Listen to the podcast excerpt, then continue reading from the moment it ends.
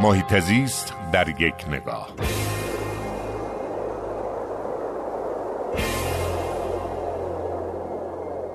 یه روستایی وجود داره در ایران در غرب استان هرمزگان به نام روستای میلکی.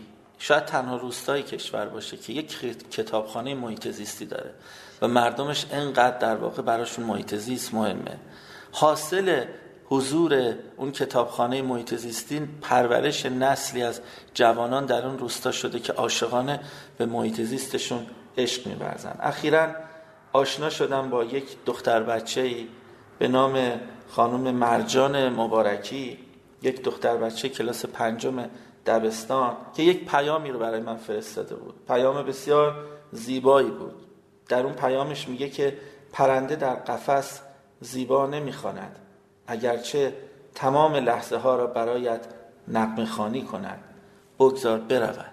این پیامیه که مرجان به همه شکارچی ها داده به همه کسایی که فکر می‌کنن دارن لذت می‌برن از زندگیشون اما این لذت به بهانه و به بهای در واقع اذیت شدن گروهی دیگر از زیستمندان این کشور تمام میشه و ما باید بدونیم که این کار اخلاقی نیست و باید بدونیم که ثمره این کار باعث شده که ما نه دهم گونه های جانوری ارزشمندمون رو در طول نیم قرن اخیر از دست بدیم.